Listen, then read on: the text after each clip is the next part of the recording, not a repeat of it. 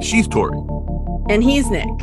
And this is I Want to Rewatch, an X-Files podcast, season three, episode twenty.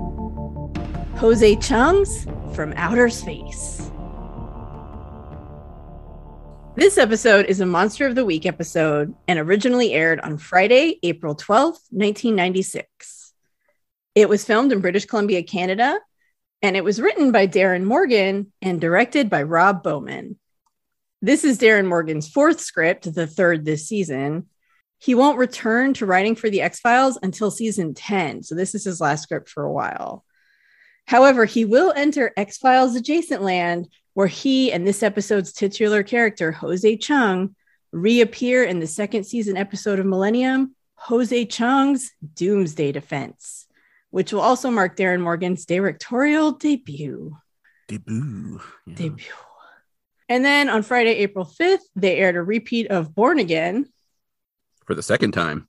Yeah, I don't know why they keep shoving that down people's faces. That's it actually got better ratings on the second repeat airing than it got huh. when it originally aired in. That's funny. Which is kind of funny. That said, Born Again, I was, Born Again is um, our least listened to episode of season one. It's ten percent lower than the second lowest episode, which is Shapes in season one. And it's actually forty percent lower than the season one average. It's like no one wants to listen to that episode. So. That's funny because you and I don't like that episode either. So like, but we're great in it. I mean, yeah, I mean, I think our Born Again is good. I think the actual episode is not good. So maybe people are just like, oh, not that one. I don't want to hear yeah, about that. That, one. That is a thing. I mean, more more popular episodes tend to get better listenership. Yeah, which would yeah. make sense for sure. But yeah. that's just hilarious. But honestly, some of the not great episodes are some of our best because, man. Yeah, Nick is good at ranting. I'm good at being cranky. It all works out. It's fun. It's a good time. So in this episode, author Jose Chung wants to write a book about a supposed alien abduction in a small town. So he's interviewing everyone involved, including Agent Scully. Unfortunately, no one's version of events seems to totally line up. So he's left to piece together the story from various accounts. Was it really aliens? Or just a series of unfortunate events that have been largely misunderstood. A series of unfortunate events? Which is also a great series. Familiar. Cool. Yeah, it's also a really good show on Netflix. I really like the Netflix adaptation, but the books are good oh. too. Okay. But that is not what this is about. No, I don't. Th- I know I haven't seen it, so I don't know. You could be lying to me. I have no idea. Anyway, we are in Klass County, Washington, and we see a starry sky at night, and then we get what is basically supposed to evoke a Star Destroyer from the opening scenes of Star Wars. We get the music, and we see this thing with a bunch of greeblies underneath it kind of going across the sky. And then, at the same time, we realize what it actually is, the music and the sound changes to reveal that it's just the underside of a bucket from a truck that is working on, like, the power lines. So, and the guy inside is checking on those said power lines, and he's talking to someone on a phone, and he says, yeah, this is Rocky. I checked all the connections. I don't know why all the power's out down here. And as the lift goes down, a car drives past, and inside there's a young man, Harold, who's driving, and he tells a young woman in the passenger seat, Chrissy, that he doesn't want to scare her, but he thinks he's in love with her. She's his whole world. And she smiles and she says, Harold, I like you a lot too. But this is our first date. Maybe we need a little more time to get to know each other. Uh, so yeah, it's a, he comes on a little strong. I mean, I, they're teenagers, but still, come on, yeah. buddy, calm down a little. Yeah, and then suddenly the street lights and like the car headlights go dark, and the engine shuts off, and the car just like stops in the middle of the street. And Chrissy's like, "What happened?" And Harold's trying to start the car, and then suddenly this bright light engulfs them, and Harold's like, oh my god, and Chrissy's like, Harold, Harold, what's going on? And we see that there's a U F O in front of them emitting said light, and then two aliens approach, and Chrissy's like, what are those things, Harold? And Harold's like, how the hell should I know? And then the aliens reach the car doors on either side, and then Harold and Chrissy just kind of sort of like, ooh, and like pass out, and they fall over each other. And then the alien on the driver's side stares at Harold, who kind of like opens his eyes a little bit and looks back at him. And then whoa, the alien's hand shoots out at Harold. And then we see the aliens dragging Chrissy and Harold down the road.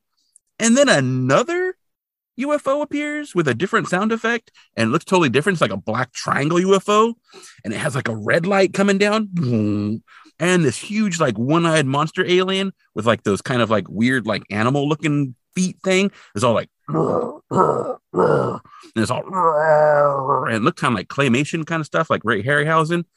And then one of the aliens who's dragging Harold and Chrissy is like, Jack, what is that thing? And Jack, who I guess is the other alien, is like, how the hell should I know? And then theme song. Yeah, it's kind of weird. That was weird. Kind of weird.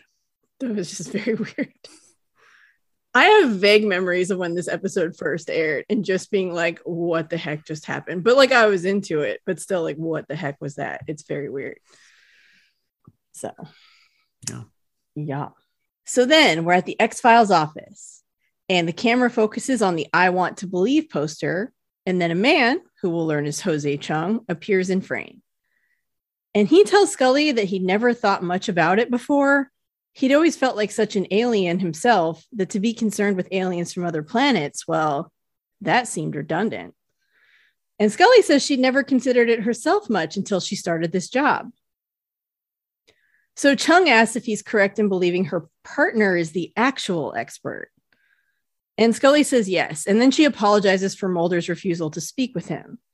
Scully probably wouldn't have agreed either, except she's a huge fan of his work.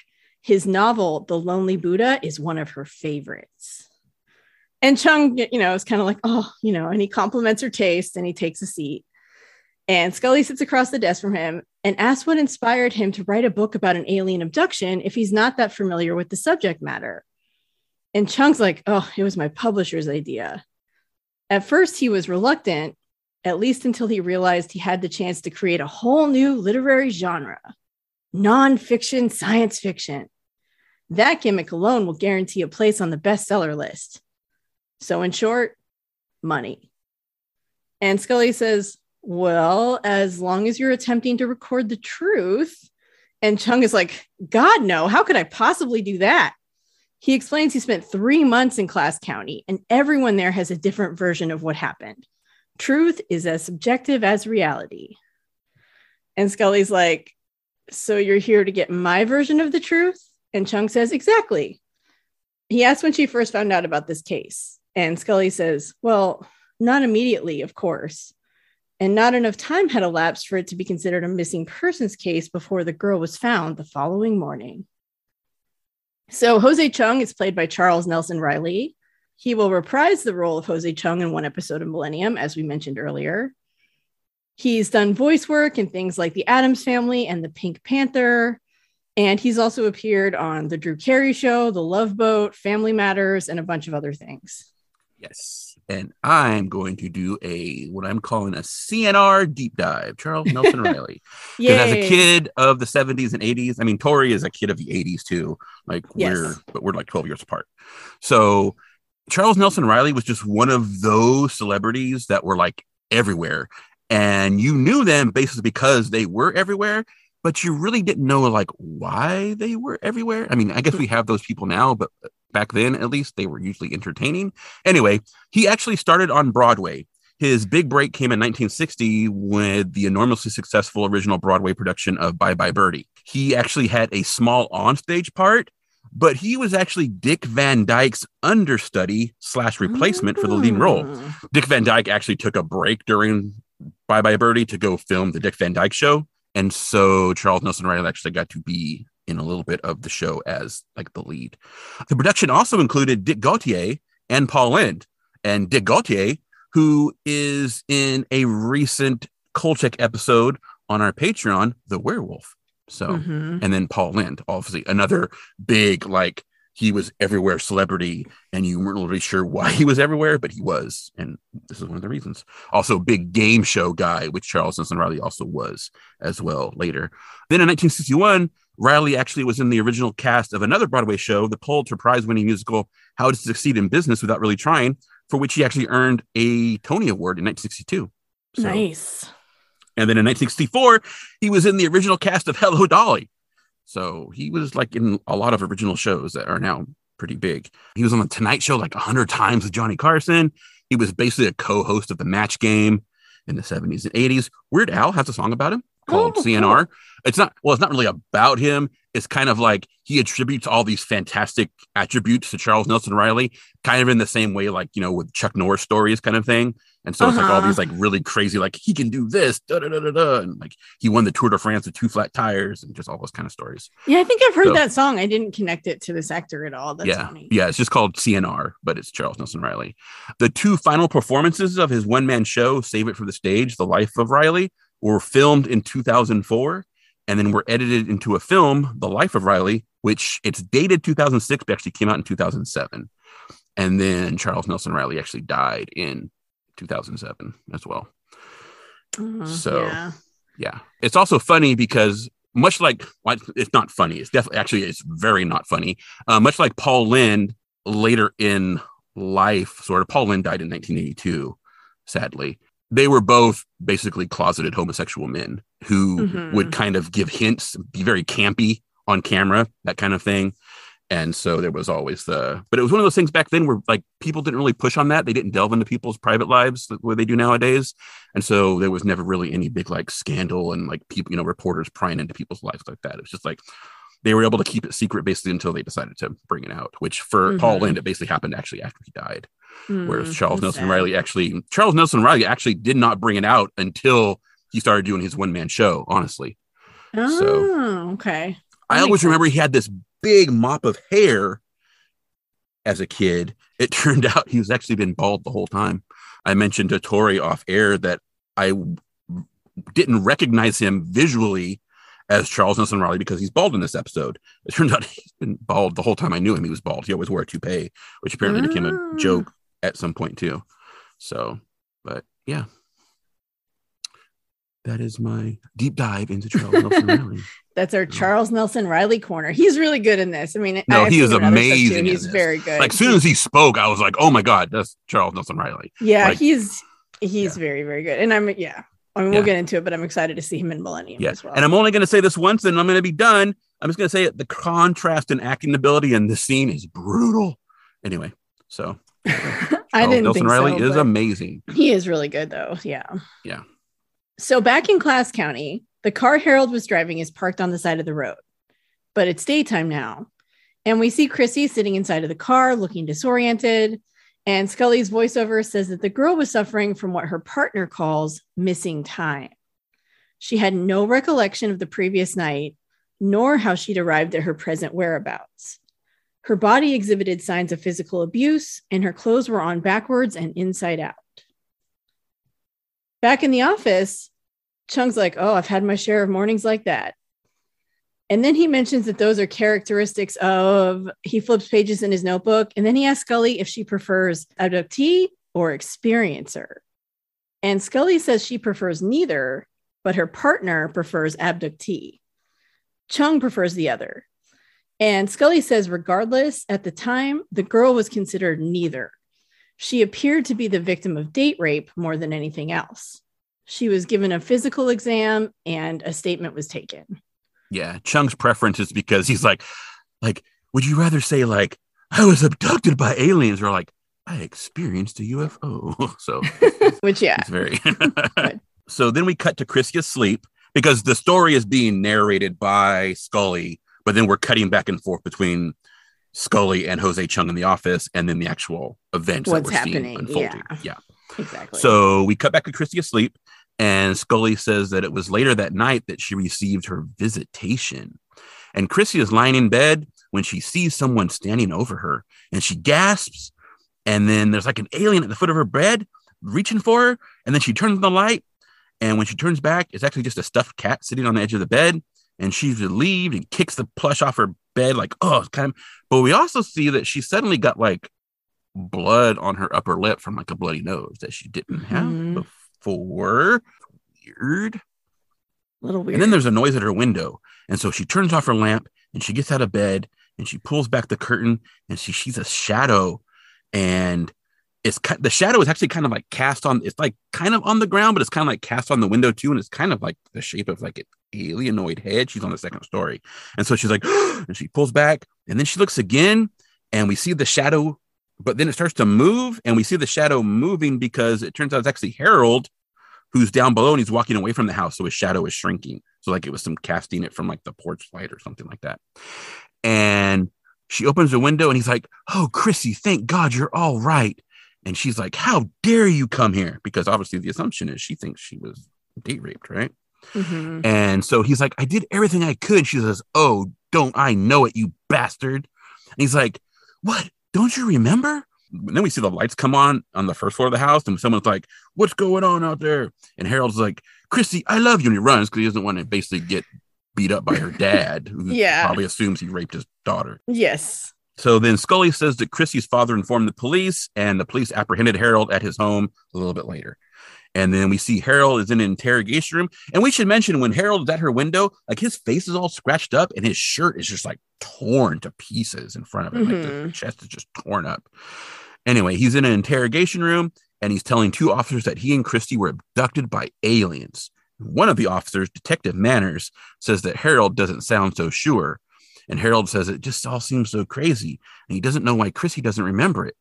And Manners asks if he's willing to take a lie detector test, and Harold says he is. And Manners is like, "Well, too bad. I don't need a lie detector test to tell me that the only thing you were abducted by was your raging hormones, you punk." So, yeah, Detective yeah. Manners is not having any of that business. Um, Detective Manners is played by Larry Musser, who played Sheriff Oakes in Durhan de Verlitz. He will actually appear in two more episodes of The X-Files and one episode of Millennium. He's also been on The Commish, The Outer Limits, The Twilight Zone, among others. So in voiceover, Chung asks, but he did take it and passed it. And Scully confirms this, saying that he also stuck to his story, at least until they got there. Yeah. So then we're in the same interrogation room, and Harold tells Mulder and Scully that if Chrissy says he raped her, he guesses he raped her. And Mulder's like, "You don't seem so sure of that." And Harold's like, "It all seems so crazy, and I don't know why Chrissy doesn't remember it that way."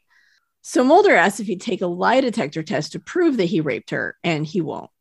And Mulder makes a tasteless prison rape joke. We'll just move beyond that. And Scully's voiceover tells Chung that that should have ended their investigation. But then Mulder brought Chrissy in for questioning. And then we see Mulder questioning Chrissy while her parents sit behind him, and Scully's standing at the back of the room. And Mulder's like, "Are you having trouble sleeping?" And she nods. "Muscle pains?" She nods. "Vision problems?" She nods. "Nosebleeds?" And she looks surprised. And Mulder asks if when she looks at a particular object, does she get a sudden flash that she's actually looking at something else, like an alien's face? And Chrissy exclaims, "Yes!" And Scully tells Chung that her partner became convinced Chrissy was suffering from something he calls post-abduction syndrome. In the interrogation room, we see Mulder telling this to the parents, and Scully is like sighing heavily. She is just not, even in the flashback, amused by this. And Chung like picks up on that. He says Scully doesn't believe that. And Scully says stress of any kind can cause all those physical ailments.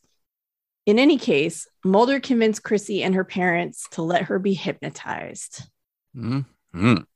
So then Chung asks Scully what her opinion is on hypnosis. And she kind of like, mm, kind of does like know, a little head shake kind of thing. She's kind of like, mm, don't like that. But we yeah. know about Scully's history with hypnosis. Yeah, she did so. not enjoy it. No. And she says she knows that it has therapeutic value, but it's never been proven to enhance memory. In fact, it actually worsens it, since people in that state are prone to confabulation. Chung says that when he was doing research for his book, The Caligarian Candidate, one of the best thrillers ever written, Scully adds in, she's all super excited. She's such and, a fangirl, I love it. Yeah. Chung says he was interested in how when the C I A conducted their M K Ultra mind control experiments in the fifties, that they had no idea how hypnosis actually worked. And Scully says no one still does. And Chung says that as a storyteller, he's fascinated by how a person's sense of consciousness can be so transformed by nothing more magical than listening to words. Mm-hmm. Like a podcast, maybe. Perhaps. Are you being transformed right now? Is your experience shifting around you maybe. As you listen to us describe this episode of The X-Files? Yes. So... Back in the interrogation room, Doctor Fingers is, we never actually get his name, but his name is in the credits as Doctor Fingers. He's the mm-hmm. hypnotherapist. I'm not sure if he's actually a hypnotist or if he's a hypnotherapist. I'm going to assume a hypnotherapist, but we never really get any. Mm-mm. He's a doctor, I guess, although Doctor Fingers. Darin Morgan. Yeah. Anyway, so he is sitting in front of Chrissy, and Mulder and Scully and Manners are standing further back. And then Chrissy's parents are basically like in the same spot they were that we saw in the scene previously when Mulder was talking to Chrissy. And Fingers tells Chrissy that she's very sleepy, very relaxed. And we see Chrissy's in a recliner chair and she's got her eyes closed. And then Fingers tells her that as she falls deeper and deeper, she will only respond to the sound of his voice. And we kind of get like her P O V too, and like it's kind of shifting a little bit. We see Doctor Fingers, and like the screen is kind of like doing like, you know, I'm being hypnotized kind of stuff. And then suddenly Chrissy opens her eyes and everyone in the room are aliens. And one of them is even holding Manners' coffee mug, because Manners has like got a coffee mug in the background. And so one of them is, has like a little like alien beverage. It's all glowy. Mm-hmm. And the alien closest to her, which would be in Fingers' seat, kind of tilts his head. And then Fingers' voice asks if she can recall where she is. Chrissy pictures herself on a table that looks like it was kind of like on a, like it's a motherboard kind of looking thing, and it's kind of slanted forward.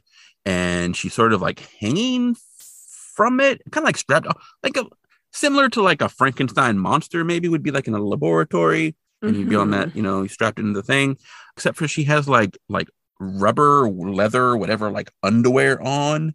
And this like rubbery, leathery looking like triangle like stretched over her chest as well.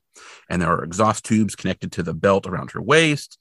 And Chrissy says that she's in a room on a spaceship surrounded by aliens.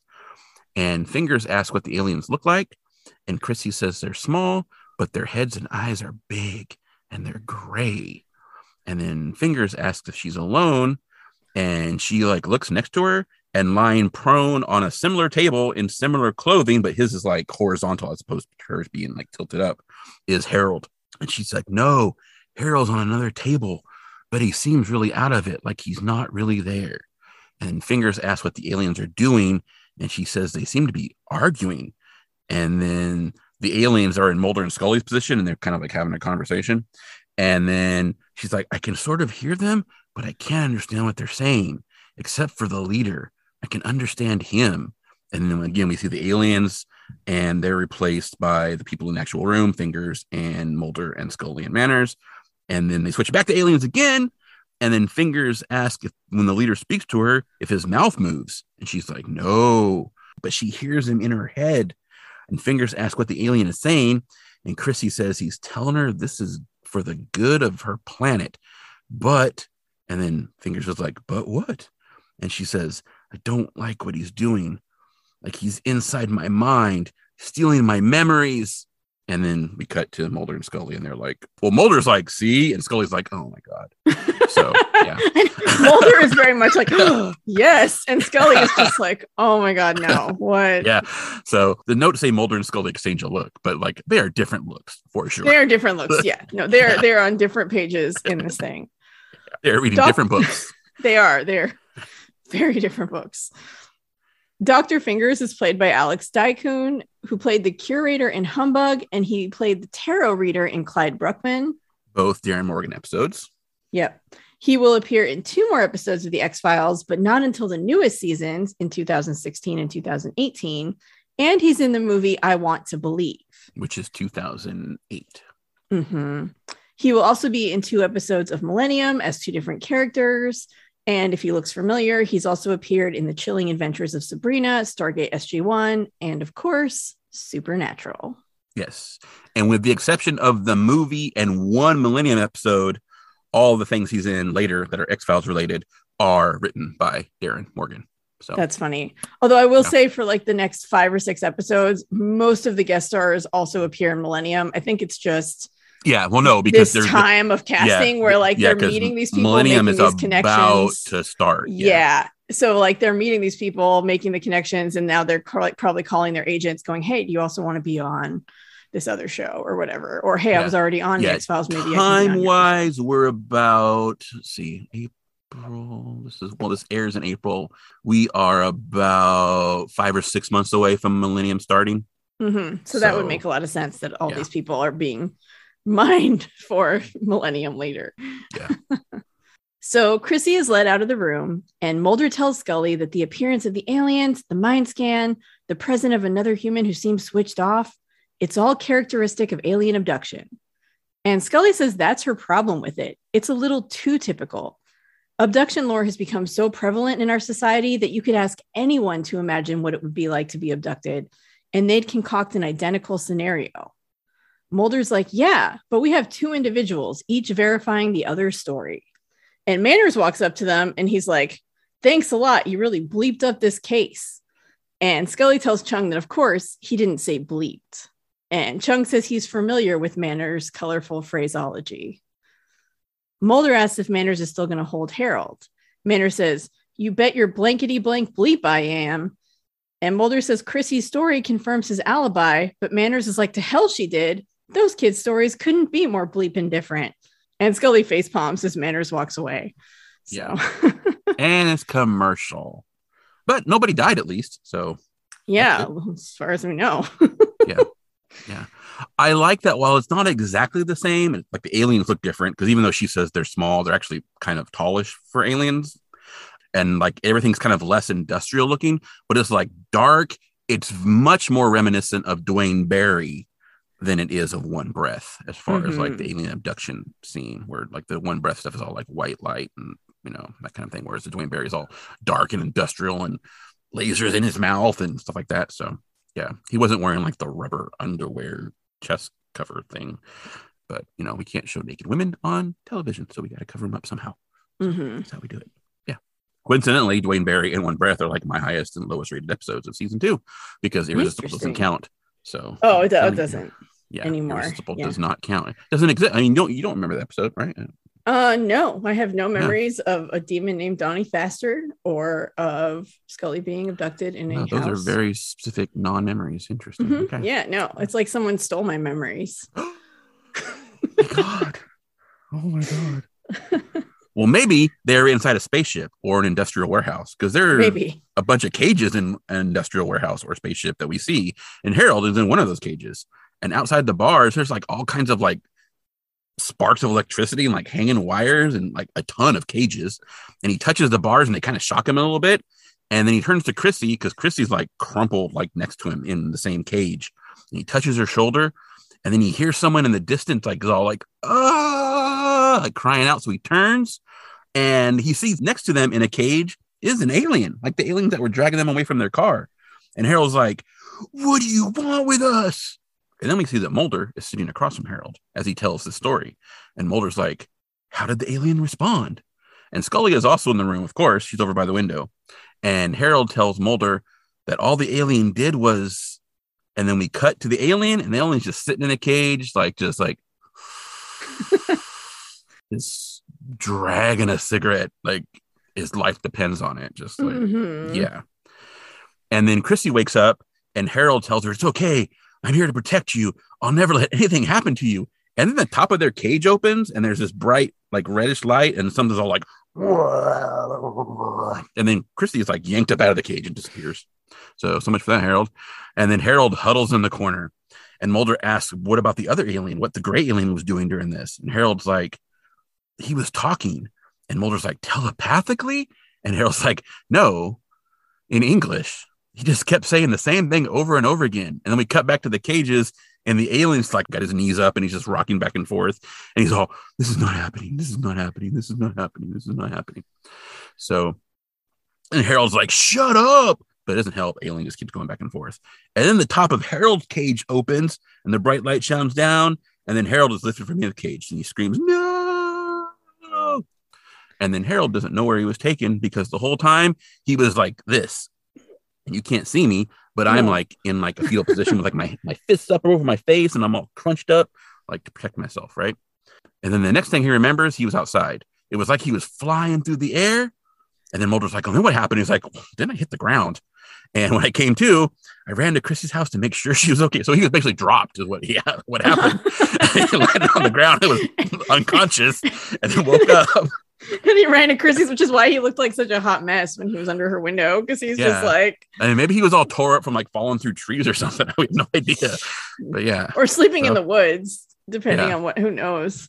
Yeah, because he's all but he is because he's all cut up and his shirt's all torn like that when he shows mm-hmm. up. Yeah, so we don't know where those things happen, but yeah. But yeah, he wasn't so much flying through the air as he was like falling through the air, I think. But yeah, could be wrong. Mm-hmm. So then Scully asks if he and Chrissy engaged in consensual intercourse that night. And Harold kind of hesitates for a second and he's like, if her father finds out, I'm a dead man. So later we see Mulder and Scully are sitting at the same table. And Mulder says Harold claims they had sex before the abductions. And so what? Like, what difference does that make? And Scully's like, well, then we know it wasn't an alien who probed her, which I don't know, both could have happened. Mm-hmm. And Scully says they have two kids who are having sex before they're old enough to know how to handle it. And Mulder's like, so are you saying this is just a case of sexual trauma? And Scully's like, well, that's a lot more plausible than alien abduction, especially in light of their contradictory stories. And then Manners opens the door and he tells him he got a call from someone claiming to have witnessed the alien abduction. And he's like, feel like talking to this blank hole, which we we know Mulder definitely does. Mm-hmm. So Mulder and Scully are talking with Rocky, the electrician from the opening.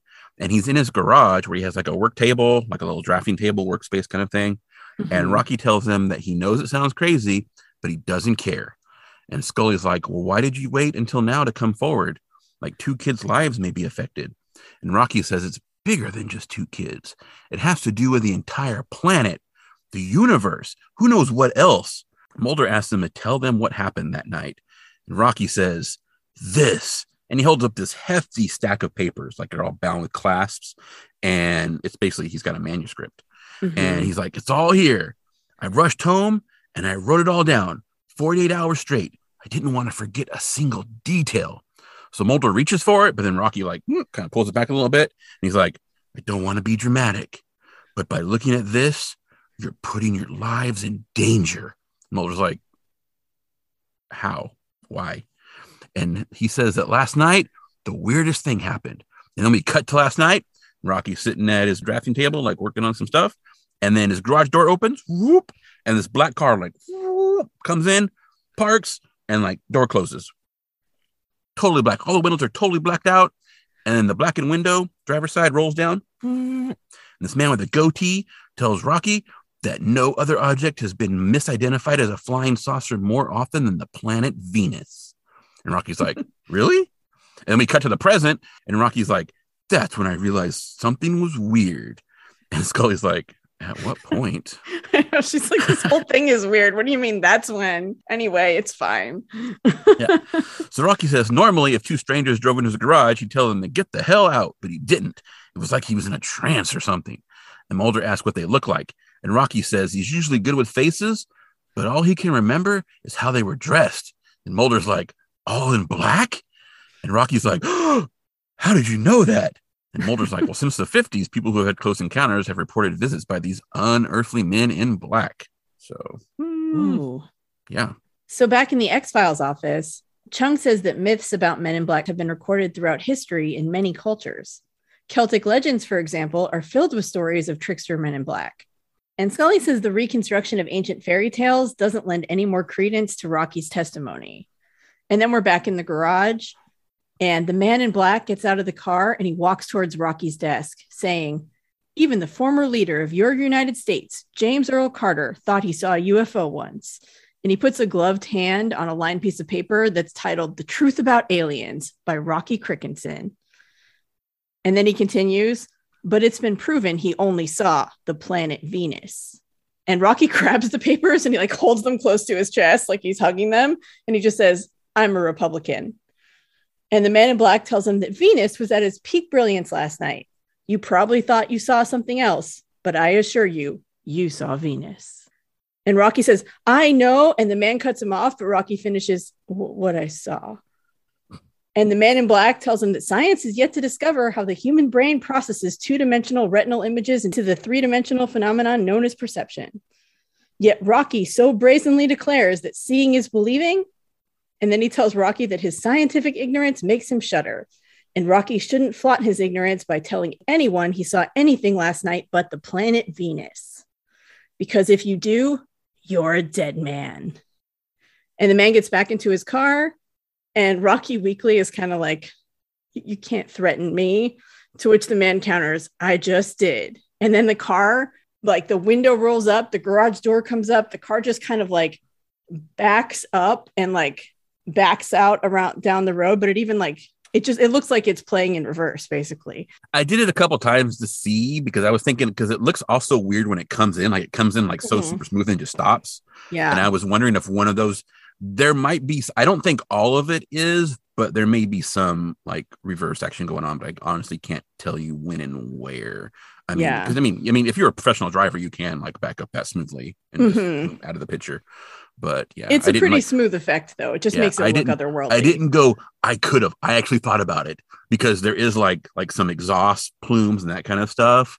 And I thought about um, doing a super like comparison of like, where is the where is the mist in this frame versus it? I decided not to be a crazy person and do that. So it's like that big a deal. It just looks, yeah. It, it's made to look otherworldly. So it does. Yeah, it does. Yeah.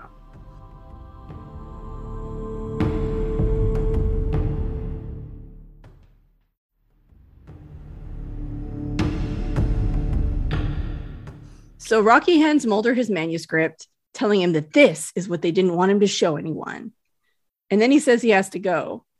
And Mulder asks where he can find Rocky if he has questions, but Rocky says they won't find him and leaves the garage. He's out. And Rocky is played by William Lucking. This is his only X-Files appearance, though he will be in one episode of Millennium. He had a long career as a character actor. He actually had a recurring role on Sons of Anarchy, which is a show that I never watched. And he appeared multiple times on Murder, She Wrote. He was also in MASH, The West Wing, N Y P D Blue, E R. He was in the movie Red Dragon and the movie K-Pax. Unfortunately, he passed away on October twenty-first of last year in twenty twenty-one at the age of eighty. Like how you'd be like, which is a show I never watched. Yeah, I never watched it, so I don't know. I've never seen it. I don't know anything about Sons of Anarchy. I know, but like but that apparently... one you called out. Like uh, how many uh, how many other shows have we talked about that you actually have never watched? I don't know. Maybe you've watched everything else we've ever talked about. I don't know. I don't know. I try to I mention it if it's like I'm like, oh yeah, he's he's known for this, but I you know I've never seen it, so I don't know him from that. Oh, okay. I just know that he was on it. Yeah, I know. I liked um, him. He was good. So this yeah, was... he's really good. I really like him in this. Yeah. I like everyone, and I think everyone is good in this. I really like this episode though. Spoiler alert, I really like this episode.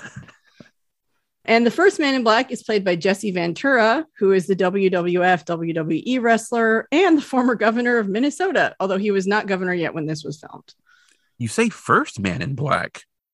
Mm, yeah, there might be a second one in the car. I don't know. What? They don't usually what? travel alone. Men in black travel in packs. Didn't you watch the movie Men in Black with Will Smith? Everyone knows that came out partners. After this. Okay. And kind of rewrote a lot of the mythos. Thank you very much. So I'm just going to say. Anyway, and as a banger song, that song is so good. He's also the co-star of Predator. I guess you'd call him co-star. And the first time he talked, I was like, "That's got to be Jesse Ventura." So I was wrong because it was Jesse Ventura. So that's good. I did going to the whole Men in Black thing. I think the portrayal of the Men in Black was a little bit off. Behavior-wise, it actually matched really well with like pre-Will Smith accounts of Men in Black.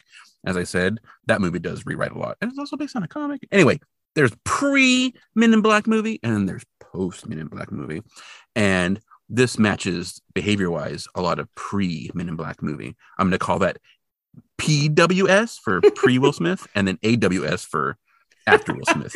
So yes, we're so, sorting our Men in Black into two groups. Yes, got it. Yeah. So visually, it was kind of off on both P W S and A W S, but I'll talk more about that. I think maybe at the end.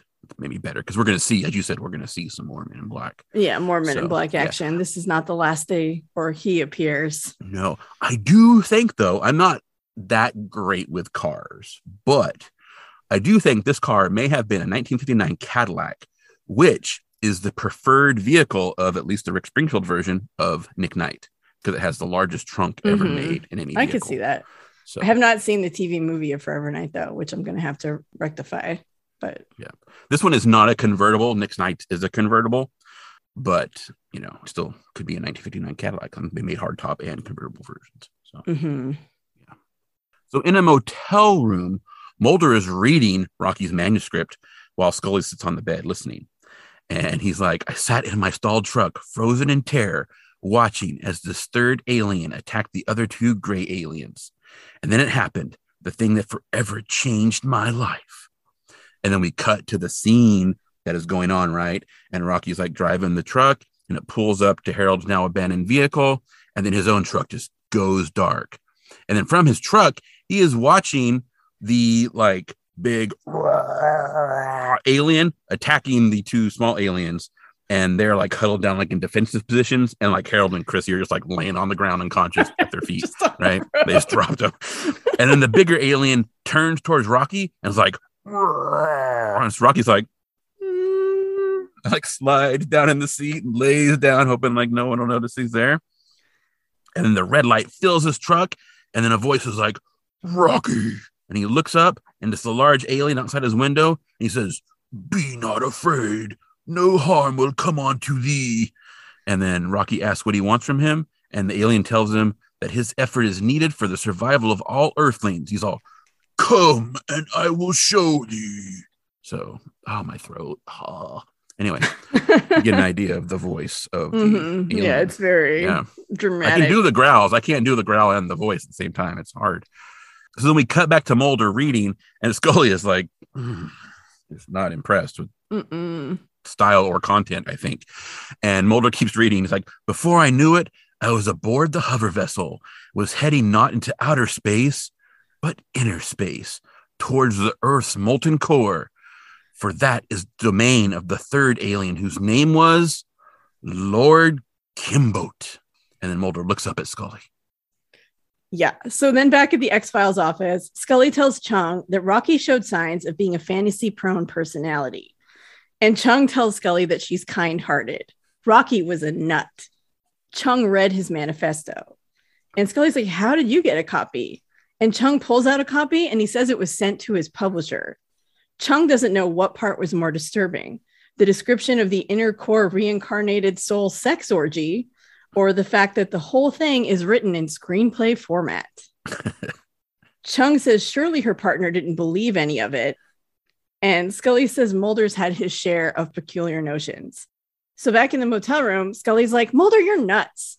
And Mulder's like, I'm not saying Rocky isn't delusional. I'm just suggesting his delusional state was triggered by something he actually witnessed that night. And the first part of his story does verify Harold's. In fact, the only version that doesn't add up is Chrissy's. So Mulder picks up the phone and Scully asks who he's calling. And Mulder says he's going to arrange to have Chrissy rehypnotized to see if what she remembers is actually what she remembers. Which, you know, Scully does not look happy about any of this. Oh, so but then we're in the interrogation room again. And mm-hmm. Mulder and Scully and Manners are all standing behind fingers in the same configuration as before. And Chrissy's parents are sitting off to the side, exactly how they were before. Almost like these might have been filmed at the same time, possibly. I didn't check clothing to see if there were different clothes. Yeah, well, and I think they're meant to look identical, right? Yeah, like, well, they're definitely yeah. meant to be in the same position because Fingers tells Chrissy she's very sleepy, very relaxed. And in Scully's voiceover, she tells Chung that Chrissy was put under again to see if she could confirm any of Harold's story. And as Scully suspected, under such conditions, she did. We see Chrissy sitting in the chair with her fist in her face, like curled up the same way that like Harold was before. And she's like, the whole time he was beating me, I was like this. And then she says she's flying through the air. And Fingers asks, now what's happening? And she says, there are men picking her up off the ground. And he's like, what men? And she's like, men in Air Force uniforms. And Mulder's like, Air Force? And then Fingers is like, well, where are you now? And she says she's in an office surrounded by men. And then we see Air Force officers in the positions of Manners, Mulder, and Scully, and everybody that used to be the aliens, right? So, mm-hmm. And then there are some men in suits that are replacing her parents instead of extra aliens. And then Scully and Doctor Fingers. And she says the one closest to her looks like a doctor. And he's talking to her, and he tells her that she's feeling very sleepy. And Fingers asks what the other men are doing. And she says, it seems like they're arguing. One of them says, ask her if the third alien had a Russian accent. And another is like, oh, ask her if she knows where the great alien saucer went. And then another one's like, how would she know that? And then the Scully suit, the person that's in the position of Scully, is like, walks up and he's like a dude in a suit in Chrissy's remembering. And he's like, looks at her and he's like, all right, rinse her out and give her the usual abduction rigmarole. And then Fingers asks, like, well, what's the doctor doing now? And then we see the doctor, like, looking at Chrissy, and she says he's telling her this is for the good of the country, but she doesn't like what he's doing. It's like he's stealing her memories. Weird. Yeah. So kind very like similar, it. But with different things going on. Yeah, yeah. Very similar. Yeah. And while this does prove Mulder's point, the one he was trying to make, that, you know, like the story doesn't match, I would have thought, my first thought was like, you would have got a different hypnotherapist to see if like that would change the story. But then I guess that would also, while it would either prove veracity, if you got the same story with a different person, that would prove like she's totally telling the truth. But if it proves this part, then in a way it kind of makes hypnosis kind of like crap. I mean, not that this doesn't. I, but... Yeah, I don't know that this proves hypnosis either way. I think Mulder feels good about it. I think Scully feels like it proves her point, which is that yeah. she's suggestible, and doing it again is just going to have her mold her story to the one she heard from Harold, yeah. you know. So later, in an empty interrogation room, Scully tells Mulder that she thinks he and the hypnotherapist were leading Chrissy, and there's more confabulation in the second version than in the first. Mulder says she's wrong about that, but he does think she's right about one thing, that this case might not have anything to do with aliens. And Scully looks surprised. But then Manners comes in and he says he got a call from a real blankety blank who claims he found a real dead alien body, which, uh, yeah. Whoa. And so then there's a commercial break. Mm-hmm. No one died. Oh, I guess an alien did, I guess. Maybe, yeah. We heard we yeah. heard that an alien did. Yeah. And then there's a young man, Blaine, and he's sitting on his bed against a backdrop of magazine clippings, and all the magazine clippings are talking about aliens and paranormal activity. And he tells Chung, who's in the room interviewing him, that he knows it sounds crazy, but he wants to be abducted by aliens. And Chung asks why. And Blaine's like, I hate this town and I hate people.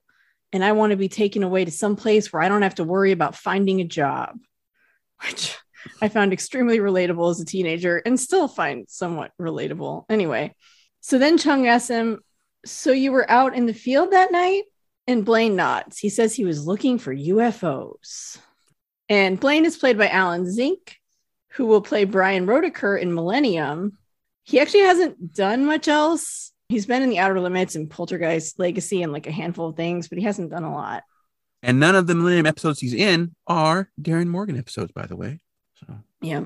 Like I said, this is the time I think they're just like pulling people that they've recently worked with and getting yeah. them in there. Speaking of, we are in the in-between time. So Millennium has not yet started. Another show has, and Blaine is wearing a t-shirt from that show. It is Space Above and Beyond, which is the series that Morgan and Wong left X-Files to create, which was then canceled after one season. Ironically, unlike with the X-Files, Morgan and Wong actually had a five-season story planned out for Space Above and Beyond, but then it got canceled the first season. So we've talked funny. before about like they didn't seem to have a long-term plan for X-Files, but yet when they went to this one, they were like, "We got a plan, we got a," but then ah, too bad. So I think he's also definitely a Darin Morgan proxy for this episode, mm, probably. Um, or he looks just a lot like Darin Morgan, honestly. So. Yeah, well, and also I think he's just kind of that kid who grew up in a small town who wants to get out, and his out is aliens, which yeah. again relate to deeply. So, yeah, I'm a fan. I'm a fan of Blaine. So then we cut to that night, and we see Blaine is walking through a field of tall grass with a flashlight. He tells Chung that there had been recent U F O sightings in that area, so he was hoping to stumble across one. And Blaine actually trips over something in the grass. But then he apparently sees something.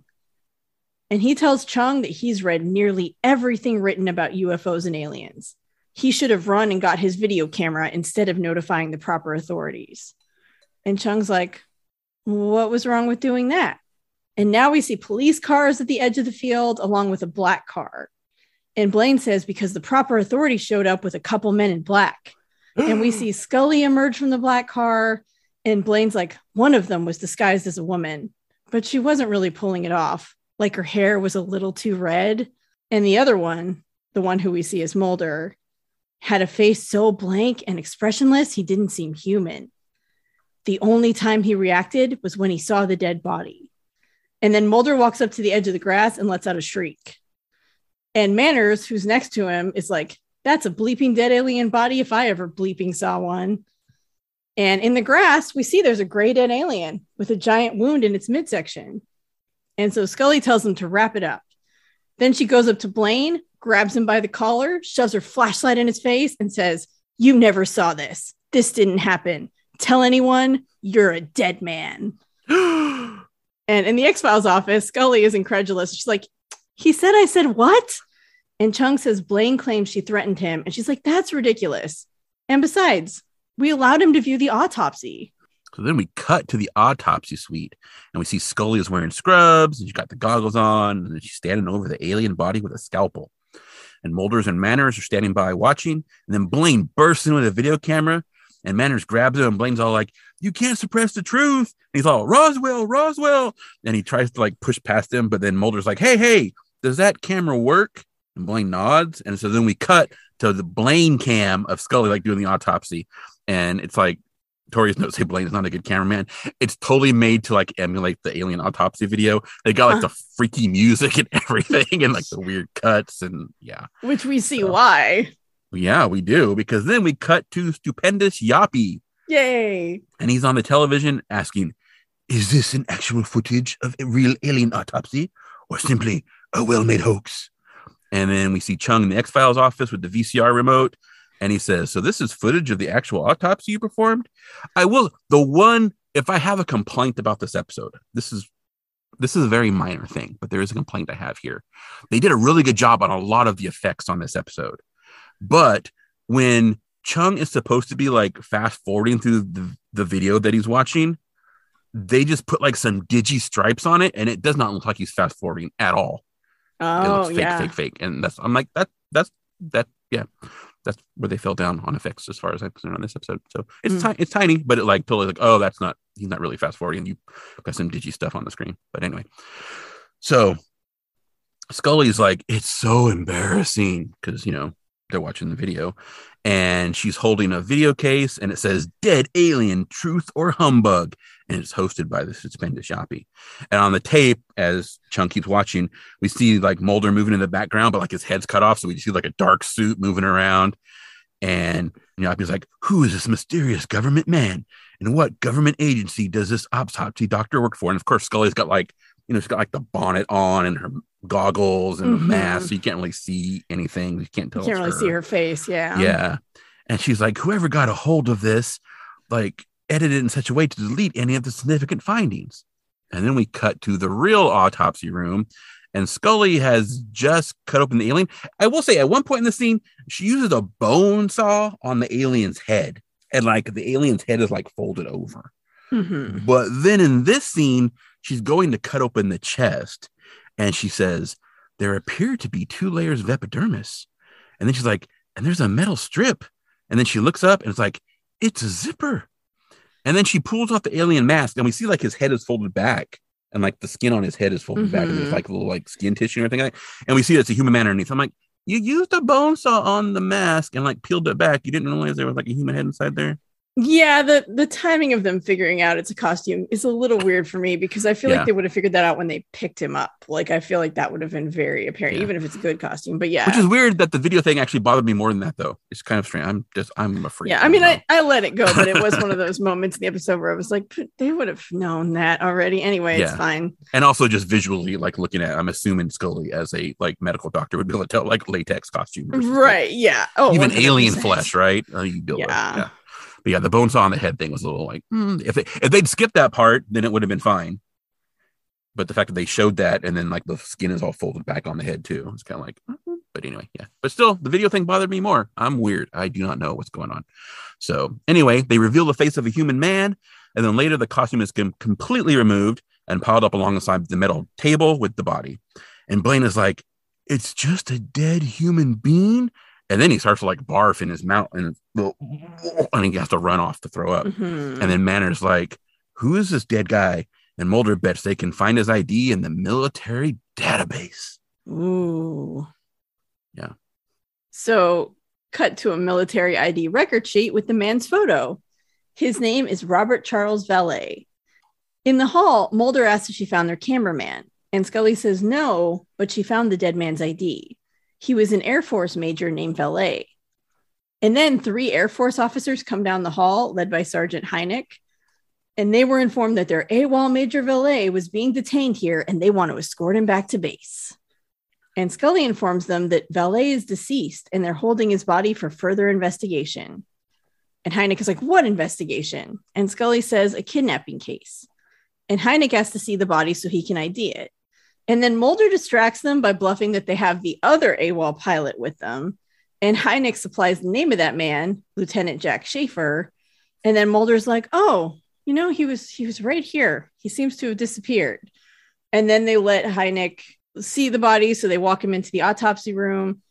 But the body is gone. It's no longer on the table. And Mulder's like, oh, we need to find the cameraman. Yeah, Mulder's sneaky, though, with that little, that little like, oh, the other pilot. Mm-hmm. Yeah. Yeah. So then we see Blaine. He's at home, and he's watching the footage that he recorded of the alien autopsy. And then there's a knock on his door, and so he's like, goes to answer it, and it's the men in black, and they, boom, they kick open the door. And the first man is the one we saw before. It's Jesse Ventura, right? And so he steps over Blaine, because Blaine got knocked down when the door got kicked open. And he goes over to the V C R, which he doesn't, like, eject. He just, like, rips the V C R open from the top and, like, yeah. pulls the tape out of, like, the machine itself. And then the other figure is hung back for a while, his face in shadow. But then Blaine tries to stop the guy. He's like, you know, again, with the, like, Roswell, Roswell, you can't suppress the truth. And then Jesse Ventura basically picks him up and does, like, a wrestling move on him and, like, Krah! And then he's unconscious and he's on the ground. So, yeah. And uh, Blaine. Blaine has the same I want to believe poster as Mulder does. So just wanted to point that out. Thought that yes. was a good detail. Even the correct version that we currently see, because mm-hmm. there have been at least two versions that Mulder's had in his office. So, yeah. Which would make sense that it's the correct version because we feature it in the beginning of the episode in the X-Files right. office. So, so they probably just printed off another one. Yeah. So then in Blaine's voiceover, he says he was unconscious for he doesn't know how long. And then he came to only because, and then we see that Mulder is slapping Blaine. Pow, pow, pow. And he demands the tape. And Blaine tells him they took it. And then Mulder slaps him again and says, who? And he's like, the other men in black. And then Mulder says, if I find out you lied to me, you're a dead man. Oh, so funny. And then we see that it's later and Chung is still interviewing him. And Chung asks if he's nervous about telling him all of this because he's had so many death threats. And Blaine is like, I didn't spend all those years playing D and D and not learning something about courage. Yeah, which I thought was rolled high. A good line. Yeah. Shout out to all you D and D players out there. You rolled a twenty. I've played a couple times. I just, I don't have like an ongoing game or anything. I think it's fun. I just don't have a group. So if anyone wants to start a D and D group, I say, like, I have time for that. I don't have time for that. We know but. No one wants to because they're going to use the, I'm allergic to cats. I'm not going to want to come to your house, Tori. So just I know. Stop. Oh, someday I'll have board game friends.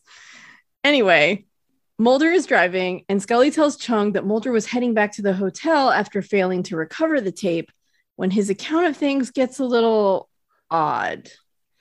And then we see a naked man walks out into the road in front of Mulder's car. And Mulder swerves to avoid hitting him. And then, like, the guy just kind of keeps walking. So Mulder pulls up alongside him and is like, Lieutenant Jack Schaefer? And Schaefer has scrapes and cuts on his body. And he grabs Mulder through the car window and he says, this is not happening. This is not happening. And it's commercial. Yeah. It was very Fresh Bonesy. Yeah. I say that, and then I went back and looked at Fresh Bones. And I'm like, was the Fresh Bone dude naked too? I couldn't remember. I went back and watched, and like, one, it's nighttime, and Scully is there, whereas this is like, well, I guess this is nighttime too. But then, well, it's kind of nighttime, daytime. It's kind of weird. There's like a, it's like twilighty, yeah. Yeah, because Mulder's really... headlights are on to give us the lens flare that blocks off Jack's junk and buttocks from the scene when we get the full body shot of him being naked. But then, like, it's like pure night in Fresh Bones, and he's actually dressed, so. Just have all like cuts and bruises and that kind of stuff. So I don't know. Maybe someone is stealing my memories. I don't know. Yeah. So then we're in a diner and Mulder is sitting next to Jack, who now has some clothes. So they found some clothes. Maybe Mulder, or maybe Mulder had like his uh his like workout gear in the trunk, and so he gave it to Jack so Jack could wear so he wouldn't be naked in the diner. That's nice of Mulder to do that. And Jack is playing with a pile of mashed potatoes. Mm-hmm. And he's talking about how the military uses flying saucers because enemies aren't as quick to shoot them down as recon planes. And Jack asks Mulder if he knows what happens to most people who see U F Os. And Mulder says they experience missing time. And Jack says any number of soft option kills will do. Nerve gas, low frequency infrasound beams. Hell, even with high-powered microwaves, you can not only cut enemy communications, but you can cook internal organs. And then Jack lights a cigarette, and Mulder asks about the abductions. And Jack says he doesn't know much about them. He's just a pilot. And he's like, you ever flown a flying saucer? Afterwards, sex seems trite. And then Mulder asks what he does with the abductees. And Jack says they take them back to the base and let the doctors work on them. Nothing physical. They just kind of mess with their minds. And Mulder's like, hypnosis? And Jack says he's seen people go into a room and come out completely positive they were probed by aliens. And Mulder asks if abductions are just an intelligence gathering operation and U F Os are just secret military planes piloted by aliens such as Jack, then what was he abducted by? Jack says he's positive he, his co-pilot, and those kids were abducted. But he also can't be sure that they were mm-hmm. abducted. He's not sure of anything anymore. He doesn't know if these mashed potatoes are real. He doesn't know if Mulder is real. Mulder assures him that he does indeed exist and is real. And Jack's like, thanks, man, but I can't offer you the same assurance about me. Mm-hmm. And then Hynek and his two airmen walk into the bar, and Jack's like, looks like I'm a dead man. And Mulder's like, it can't all be fake memories. What about the third alien? And as the men grab him and walk him off, he's like, you mean Lord Kinbote? And then they walk him out of the bar. Mulder never sees him again. Bye-bye, Jack. Yeah. Well, that's a lie. Yeah, that is a lie. That is a lie. Yeah. Anyway, the mashed potatoes are yet another reference to something else because, mm-hmm. of course, they are. This is Darin Morgan, uh, who has zero self-control. This time, it's obviously Close Encounters of the Third Kind because he's making the little mashed potato mountain. Mm-hmm. Yeah, although I think this episode is meant to be like every alien abduction stereotype, which I, I get doing the reference to the one of the most famous yeah. alien abduction stories. I mean, it's convenient for him to write an episode where he gets to put everything in it because it's what he does anyway. So he might as well cover it. It is convenient, but I think, yeah. I think it worked out this time. But yeah. So this might be one of my favorite scenes of anything ever. I love this scene so much. I just, I want to marry it. I want to live with it forever. I just, I love it. So Chung says, that is odd because almost every day he was there, Chung ate lunch at that diner and he became friends with the cook who told him a story about the night Scully is talking about. A man came into the diner and we see Mulder enter and he like flashes his badge and he identified himself as F B I agent Fox Mulder, and he ordered sweet potato pie. And the cook gives him a slice of pie, and Mulder asks the cook if he's ever seen a U F O in these parts. And Chung says Mulder ordered piece after piece of pie, asking one question with each slice. So we see the cook like hand him a new slice, and he'll be like, you ever experience missing time? You ever think you've been abducted by aliens? You ever find an implant in your body? Have you checked everywhere? And the cook just stands there the whole time with this look on his face like an angry Muppet. Like, it's so good. And then Chung says, according to the cook, Mulder ate an entire pie in that fashion and then got up and left. The cook never saw him again, nor did the cook mention Lieutenant Schaefer or any other Air Force personnel. And back in the office, Chung notes that Scully doesn't seem bothered by these contradictions. And Scully says, no, not after what happened when Mulder got back to the hotel. I've actually never had sweet potato pie. I watched this episode right before Thanksgiving the first time, and I almost almost picked one up, but I ended up getting pumpkin instead. So yeah, it's like pumpkin pie. Yeah, um, it's I would... actually better than pumpkin pie. Yeah, um, I though that. I guess it does, it does depend on the spices. Like my wife tends to make won't make pumpkin pie. She'll make like squash pie or sweet potato pie or like a mixture of things, mm-hmm. kind of pies. It just it has it has more flavor than, especially if you're buying like, you know, like just a canned pumpkin kind of stuff and making mm-hmm. a pie or whatever, or buying like a pie.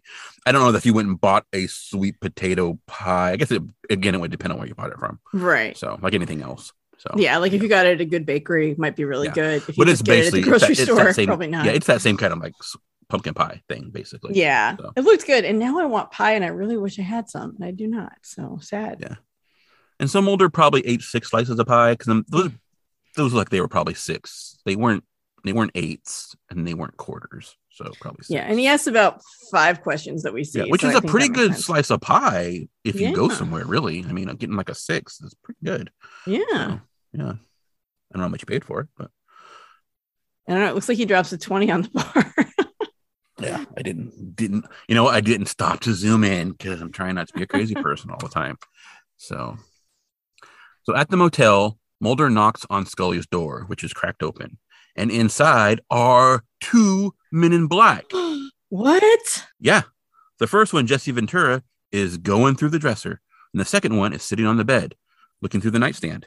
Mulder draws his gun and is like, "Where's Scully?" And the first man is like, "She went to get some ice." And then sure enough, like right behind Mulder, Scully just walks in, doo doo carrying the ice bucket, sets it down. She seems a little weird, honestly, because mm-hmm. she kind of comes in and says nothing. She just walks in and sets the ice bucket down and then turns around and is like, "Mulder, these men have something very important to tell you."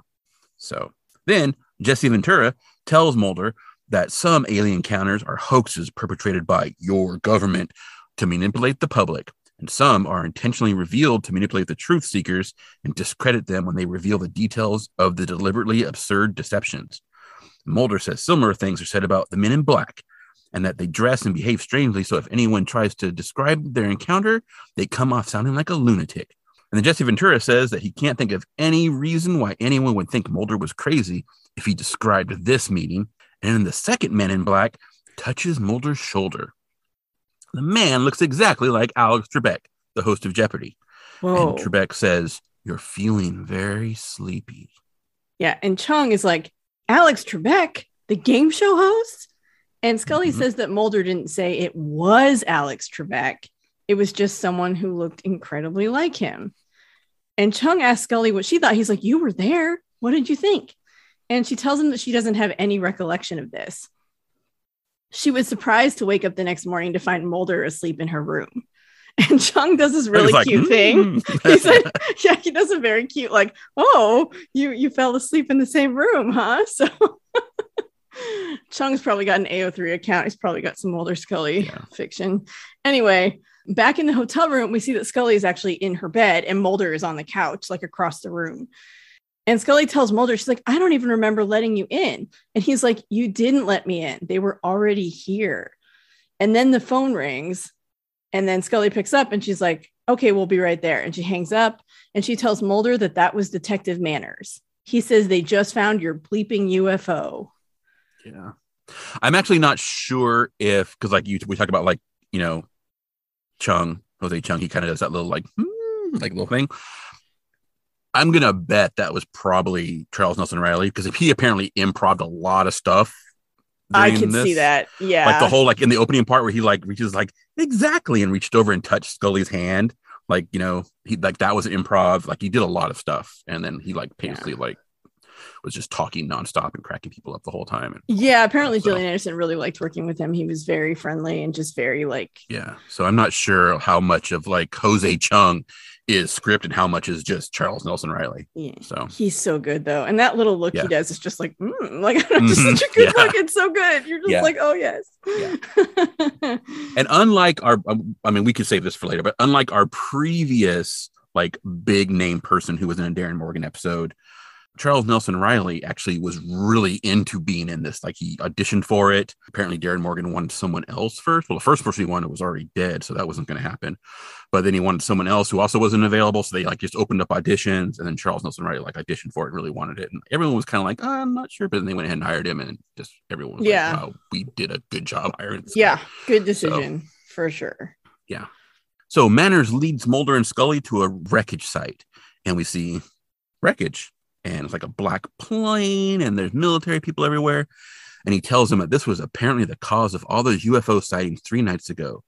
They refused assistance from local authorities because it's some kind of top secret experimental plane. And Mulder's like, they don't want assistance. They want witnesses to their alibi, which in a way, like if they didn't want people before, why do they suddenly want people to see it now? Mulder's on to something there. Mm-hmm. And so then we see soldiers walking by carrying a body. And we see that it's Jack Schaefer. No. Yep. And then no.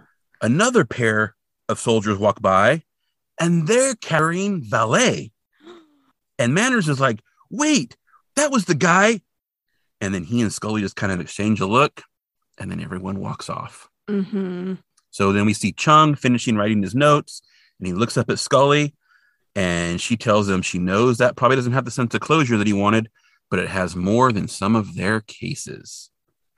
Yeah, because some of their cases don't have any closure, so at least this one they got a little yeah. bit. Yeah, yeah, because because Chung is like, he's like writing is all like, boom, like, you know, that little like stab at the paper with your pen kind of thing, and mm-hmm. then closes his book. So, yep, that's it. That's the end of the Scully story. Yep.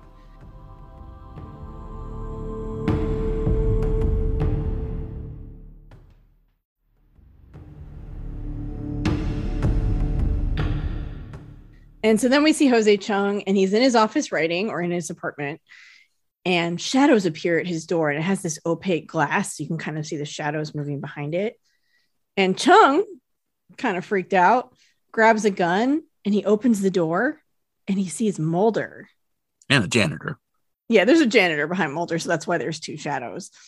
And he knows who Mulder is, and he nods for him to come inside, and he's like, what can I do for you? And Mulder's like, don't write this book. No matter how great a writer Chung is, it will be impossible to explain events that occurred in any realistic way because they deal with alternative realities we haven't yet begun to comprehend. And when presented in the wrong way, the people involved can appear foolish, if not downright psychotic. And Mulder also knows that Chung's publisher is a subsidiary of MacDougall Kessler, which makes Mulder suspect there's a covert agenda for this book from the military-industrial complex. But Chung tells him the book will be written, but it can only benefit if Mulder explains something to him. And Mulder's like, what's that? And Chung says, what really happened to those kids on that night? And Mulder says, how the hell should I know? And Chung tells Mulder he appreciates the visit, but he has deadlines. So Mulder leaves, and Chung gets back to work. Then we have Chung's voiceover, and he tells us that evidence of extraterrestrials continues to elude us, but the skies will still be searched by the likes of Blaine Faulkner. And we see Blaine, he's like flashing a flashlight up in the sky, and then he's actually in like a bucket and like rising up. And then we see he's actually like wearing like the electric company like jacket, and then we find out that Blaine has a new job. He's working for the electric company, and then he like sparks fly off the pole because apparently Blaine's not super great at his job. So yeah, I'll get better. Yeah, and then Chung's like, others will search for answers from within, and he tells us that Rocky relocated to El Cajon, California, and is preaching to the lost and desperate. And we see Rocky standing in front of a tapestry that shows like the center of the earth as a fertile land. And he's telling a group of people all like sitting like with their legs crossed about reaching enlightenment at the core, as long as you avoid lava monsters. So, yeah. Also, because like parts of the story, I, I could not help but think, because he's kind of like doing like a cult thing, Rocky is a little bit. Mm-hmm. And then we know that his script had like some sex orgy stuff, something like, don't do that, yeah. Rocky. But yeah, anyway. yeah, yeah, he's starting his little cult, and it's it's yeah. probably not going to end well, but that's that's yeah. his path. So then at the X-Files office, we see that Scully is reading Chung's book from outer space. And Chung's voiceover, the book continues that seeking the truth about aliens is a nine to five job to some, such as Agent Diana Lesky, who, though noble in spirit, is still a federal employee. And Scully kind of glares at the book, which then the book continues. As for her partner, Reynard Maldrake, mm-hmm. a ticking time bomb of insanity, his quest into the unknown has so warped his psyche that one shudders to think how he receives pleasures from life. And then we see Mulder is in bed, and he's watching a shaky Bigfoot tape on the T V. Nick's notes say his right hand is suspiciously under the covers. I did not notice that. His right hand is suspiciously under the covers, and he's sighing a lot as he's watching the footage. So I thought yeah. he was just looking at Bigfoot, but that's looking yeah. at Bigfoot boobs. There you go. Yep. It all comes full circle. Comes full circle. Yep. Yeah. His his his, his other arm, because Mulder is right-handed, and he's holding the remote with his left hand, and his right hand is suspiciously like not shown, because he's laying in bed with like, you know, his chest and everything showing. So yeah. And then we see Chrissy in front of her computer, and she's looking at a Greenpeace website, and her walls are covered with posters from like Greenpeace and Amnesty International and all kinds of stuff like that, whales and all kinds mm-hmm. of stuff. And the voiceover tells us that her encounter has convinced her to improve her own world. And then there's a rattling at Chrissy's window, and she runs to open it, and we see Harold standing below. And she's like, what do you want? And he's like, I still love you. And she's like, is love all you men think about? And she slams the window shut. So Harold turns and walks away, obviously heartbroken. And then we get Chung's voiceover, and he says that some care not for extraterrestrials and instead search for meaning in other human beings. So he's talking about Harold, obviously. And then he's like, rare or lucky are those who find it. We may not be alone in the universe, but in our own separate ways on this planet, we are all alone. And it ends, and it ends as, like, you know, Harold turns and walks away. Mm-hmm. So, man, that last line gets me. I'm choked up now. Even that last line gets me. Yeah, and it's a good bookend to the first lines he has, where he talks about feeling kind of alien. And yeah, like I felt like an alien myself, and never thought about, you know, U F Os like that. So yeah, it's a nice little bookend to that too. So yeah. And obviously, Detective Manners was named after director Kim Manners, who did have a reputation for swearing a lot. Yeah, sadly, they spelled detective wrong in the credits. They spelled it D E C T E C T I V. Yeah, so, typos happen. Yeah, I mean, but come on. It's, uh, come on, dude. Come on. But yeah. yeah, I don't know who's responsible for that. So I don't. Yeah, someone in the post-production office, I'm sure. So it wasn't yeah. really. Probably I mean, some poor guy it, but... who barely gets a paycheck is going to be mm-hmm. thrown under the bus. And Lord Kinbote was played by stunt coordinator Tony Morelli, and he was like wearing a large suit. He had to spend over ten hours in the suit to get all of the necessary shots. And the suit stood seven feet tall, and Morelli's feet actually started where the suit's knees are, and he stood on stilts, so it was hard to walk in. And the costume was designed by special effects coordinator Toby Lindala, who gave it remote control eyes and eyelids. And then the footage was digitally altered to create that, like, stop motion look that we get in the beginning when we see Lord Kinbote. Yeah, they did a pretty good job of making it look like not so great stop motion, honestly.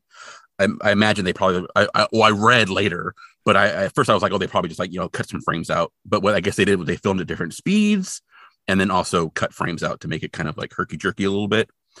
And then either they created like a filter or something to make it look like these characters weren't filmed together kind of thing, because you can kind of see like the the layer between like the, you know, the big alien and then the regular gray aliens. Mm-hmm. Or more likely they probably just actually really did film them separately and then overlaid them so that you got that look naturally, because why would you make it harder for yourself if you're gonna do it anyway? So yeah, there are a couple of parts where you can kind of definitely tell it's like a guy in a suit, but if you don't know the whole backstory, it kind of would double as like, oh, they got the animation really good in this spot and the rest they didn't. So it, it kind of works either way, whether you yeah. know that it is or don't. They did it. So they did a pretty good job. I don't know if that was intentional or not, but they did a pretty good job. So obviously it was intentional to make it look like stop motion. Oh, yes. Yeah. The whole, like, whether it was good stop motion or bad stop motion in parts, I don't know if that part was intentional. I guess I should. Yeah, I don't know, but it looked cool. Yeah. And apparently Rob Bowman wasn't a fan of the script when he first read it. He worried that it poked too much fun at the X-Files. Morgan says he did enjoy ribbing the show, but he wasn't trying to make fun of it. He basically took a bunch of alien abduction stories and tried to, like, piecemeal them together into, like, basically your standard abduction story, right? From different angles and told from mm-hmm. different perspectives. Yeah. I'm so maybe because he didn't do, I was to say, like, I think some of the other episodes, like especially Humbug, makes more fun of the X-Files than this one does, but Rob Bowman didn't direct that one.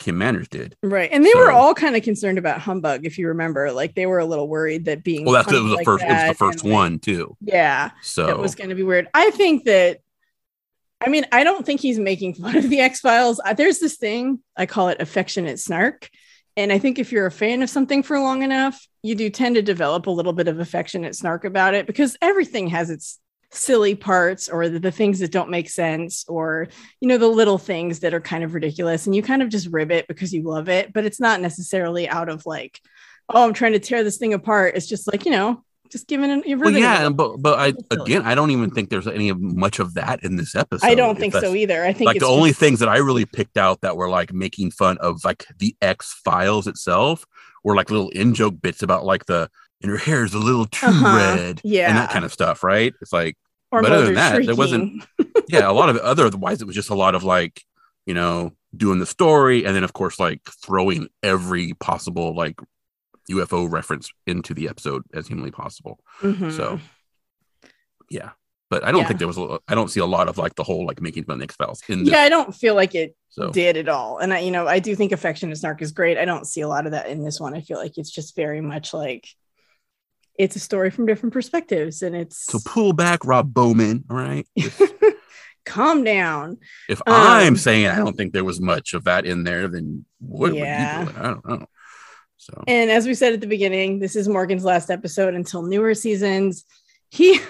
Apparently just felt super burned out at this point. And I, I don't know. I mean, he says he didn't feel like he was maybe suited to the demands of being a staff writer, because you have to remember, they're not just writing episodes. They're also going through the episodes, you know, that come out every week and doing script editing and, you know, working on those. So it's not like he's just doing his episodes in a little bubble. Yeah, I'm still like, I wrote three episodes, I'm tired. Meh, whatever. Yeah, I mean, okay, to fine. be honest, if I mean, if you're not cut out a... for it, you're not cut out for it. That's fine, right. But whatever. Yeah, if someone gave me a script writing job, I would not be like, wow. I mean, I probably would be burned out by the end of the first season, but you suck it up because that's an awesome job. But I don't know. I mean, maybe he felt like, I mean, if Bowman really didn't like the script, maybe he felt like they weren't jiving or something. I mean, Who if knows? If anything, he was probably tired from putting every single possible reference he has in his brain in every single script, because apparently this script, like at every point in the script, like just the very first scene we get, like at every point it was like, oh, like he makes little, he makes little, like little, I don't want to say that like directorial comments, but he does the kind of thing where like you're kind of describing the scene, because there's there's different levels of script writing, right? Some people write very sparse scripts and let the, you know, the director, or if you're thinking like comic books, right? Some people write very sparse scripts and let the artist have more leeway. Mm-hmm. Some people get very specific, like down to like panel layouts almost and everything before they hand it off to the artist to do it. But apparently in this script, like every single scene had like, and it should look like this, like it should look like the Star Destroyer, it should look like, and like just ref uh, on top of just like the in script references, there were just constantly like, it's got to look like this, it's got to look like this, it's got to mm. look like this. And it's like, dude, there is a balance between like emulating things and like creating things. And like at some point it starts to be like with just like, can you come up with an idea on your own, please, and not have it look like something or be something else? Like, I mean, this, I think this does a pretty good balance of it, despite the fact that I'm complaining about it now, but that's because this is the culmination of it happening in like four episodes. And so it's kind yeah. of like, it's something that he, maybe that's why he's tired. And also maybe he was getting a lot of like, can you tone it down a little bit? Yeah, so, he might have been getting a lot of that, which might have made it harder. I know that would make it harder for me. So yeah, I mean, this we don't episode, know. we've got we've got Klass, we've got Hynek, we've got Valet, we've got Schaefer, which actually does double duty, or double Dutch duty, which I'm sure Darin Morgan would love me saying double Dutch duty, because Schaefer is actually the name of Dutch in Predator, and oh. Jesse Ventura is in Predator, but then Schaefer is also a U F O book writer. But we get all okay. these like all the reference names. I mean, I'm honestly surprised there aren't more. Maybe there were more and they got edited out. I honestly so, didn't recognize but, any of them. So okay, yeah, well, well, Klass, Philip J. Klass, Klass, I recognize. Yeah, but, Hynek, yeah. and then Jacques Vallée, and then I can't remember. I want to say. I don't think it's Robert. It may be Robert. I don't remember what Schaefer's name is, but he's written several U F O books. Mm. And then again, like Dutch's character, Arnold Schwarzenegger's character in Predator, his last name is also Schaefer. So it kind of does mm-hmm. double duty on that one. So, but yeah. Mm-hmm. Call yourself a U F O nerd, Tori. You don't remember any of these names? Oh. Well, I, don't, I had all those books, I'm sure. I don't remember who they were oh. by. No. But, it's like, yeah, but it's just show. like, it's just like reference after reference. And then, of course, we got like the Manners reference in here. Yeah. So. I know there's a lot of references. So I, yeah. I still, I think it works really well, but Doctor Fingers, apparently I did not even notice that he had an assistant, but apparently he has an assistant who's named Doctor Hand. Oh, that's funny. And the credits, she's credited in the credits. I didn't see her. I wonder if she got cut out. Yeah, I don't know, but there's credit for a Doctor Hand. It's, it's a female character. But I was like, Doctor Fingers, Doctor Okay, whatever, dude, whatever. I kind of figured he was called Doctor Fingers because he's got he's got very prominent, he's got very longish fingers, and when he's doing the hypnosis, his hands are on his thighs, and so his fingers are all spread out over his knees. And I wonder if that's why he was called Doctor Fingers. I don't know. He's never named, so I don't know if that's just like a script name, and they were like Doctor Fingers and Doctor Hand, ha ha ha, or whatever. You know, yeah, I, have no idea. I don't know either. So, I don't think he's ever actually named in the episode. So yeah, I don't think he is. He's just the hypnotherapist. Yeah. I did not recognize, I forgot that he was the, uh, I recognized him as the, which is surprising because he had all that makeup on, as the curator from Humbug. Mm-hmm. But it didn't click that he was also the tarot dude in Clyde Bruckman's Final Repose. And then yeah. after I saw that, I was like, oh, yeah, that yeah, yeah. I, that didn't that didn't click with me. Yeah, so. It was a little bit of, I mean, it was a different character, but the acting style was obviously a little Which is kind of weird because so. we only see like his unmakeup face in one little tiny part, but probably maybe his speaking is like that kind of led to it too. Yeah, so. his voice. Sometimes the voice will do it. Yeah. But yeah. Yeah. No more Darin Morgan. Well, we will have some Darin Morgan when we do our Millennium episodes. Yeah. On our well, Patreon. Well, and so. Joy of Joys, Morgan and Wong come back in season four. They do, but that that's not Darin Morgan. No, that's Morgan that's, and Wong. That's Glenn yeah. Morgan. Yeah, yeah. Well, they come. I think they come back as Morgan and Wong, and then they split as Morgan. I think they may split as Morgan and Wong and just be like Morgan and Wong in the sixteen and eighteens. I don't remember, but at I some point they, they as, at some point apparently in like life they have had a split mm-hmm. of working. Yeah, we together. talked about that a little bit. Yeah, when we talked about them originally. I don't know I think. the details. I haven't looked it up, but yeah. Nope. I think they come back as Morgan and Wong. They do, because they write a very infamous episode. Yeah. Well, and also they right they away. they're some of the key writers on Millennium as well. Mm-hmm. So because they come back and then they leave again because they go to Millennium. And then, yep. Yeah. They're all over the place. All over the place. But Darin Morgan does stay on for the rest of the season as a story editor, and he is involved with some. Right. Well, he's been a story so. editor this entire season. Mm-hmm, so. Yeah. And he will finish out the season doing that. So so he's not a total crybaby. I'm like, I'm tired. I'm leaving now. Bye. I don't so, think yeah. he's a crybaby. I think writing for T V is probably very hard. I can't imagine that it's easy. It doesn't seem like this show was easy, especially for someone who just wants to be funny all the time. Was it easy to rate? Yes, actually. I think this is my favorite X-Files episode ever. Like, I have watched it so many times just this wow. year, just since I watched it for this. Yeah, this episode is going to get my first ten. Oh my God. I love it that much. And I had to watch it again to make sure, because I was like, I don't know. That's that's a pretty big leap. That's let me bold. Let wow. me double check. But I watched it again and I was like, you know what? I love everything about it. Like, there are parts that don't make a lot of sense, like the alien autopsy part where like she doesn't figure out that it's a costume right away. Like, that doesn't make a lot of sense. It's not entirely clear what, you know, the government is doing, and obviously we're not going to get those answers, but there I have a couple questions, but it, none of it is big enough to ruin it for me. This episode is just so entertaining from start to finish, and then the end, it always kind of gets me with that line about being alone, and I'm just like, oh, this is what I want from the X-Files. This exactly. So thank you, Darin Morgan, for this episode. I have to admit, I am both surprised by the ten, and then I'm not surprised. Yeah, I mean, it's a very me thing, right? Like, it's got different perspectives, which is something that well, I Well, I definitely was thinking, like, she's going to definitely go, like, with eight or nine on this. And I was thinking she's probably going to go with nine on this. And then you said it was your favorite episode. It is. And I'm like, oh, man, is she going to go ten? Is she yep. going to go full ten? And you I did. did. I did go so. full ten. Because, yeah, it's got everything I love. It's got comedy, it's got some introspective ideas about what it means to be a person, it's got a lot of great stuff, and I love stories that have multiple perspectives. Like, there are episodes of other shows that do that, where like everyone's telling the same story but it's different because it's all from their different perspectives. I think that is amazing, and I wish every show would do that because I always think that's really fun. Obviously, Charles Nelson Reilly just knocks it out of the park. He is so good, and just everything about it makes me happy. Like, the scene with the pie, I think is just so funny. Like, it's just, there's so much here that I think just works really well, and it comes together, and I'm like, this is quintessential X-Files for me. When I was thirteen, fourteen and super in love with the show, this episode, I remember seeing Alex Trebek and like freaking out. Like, that was such a big thing. It was so crazy, and everyone was like, oh, Alex Trebek is on the X-Files, and no one knew until it aired because, you know, no one said anything. So it was like, I don't know, this episode is just, it's my favorite. I love it, and I think it's so good. So. The Alex Trebek thing, I have to say, I think was weird.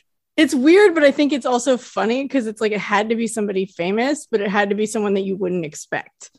And you like, yeah, wouldn't I, expect. I mean, I don't know that it had to be someone famous. I mean, like I said, I had some issues with the whole Men in Black stuff. I mean, mm-hmm. like I said, behavioral wise, it's much more like threatening kind of thing, like yes. this historical Men in Black kind of stuff. Like, you saw Venus, and if you tell anyone it wasn't Venus, you know, that yeah. kind of thing. Yeah. They, they were all in black. They had the black car. Um, a lot of descriptions of Men in Black are they're almost not human-y, like they're almost like a like an uncanny valley kind of action going on with them, mm-hmm. which I mean that's hard to replicate, so I, I could see not doing that part. Yeah, early ones did have them wearing hats all the time, but also that was like in the fifties and sixties when everybody wore hats, so but they were usually more like the standard fedora hat, whereas these are almost like almost like cowboy hats, which is kind of it's like that really big mm-hmm. brimmed like trench coaty kind of like the shadow kind of hat. I did think that Ventura looked a little weird because this was in his I have a ponytail stage. He's mm-hmm. got a big ponytail in the back. I think if they had gone with the dark glasses and no hat and no ponytail, he would have been much more like, I don't know, just what I think of as Men in Blackie. But mm-hmm.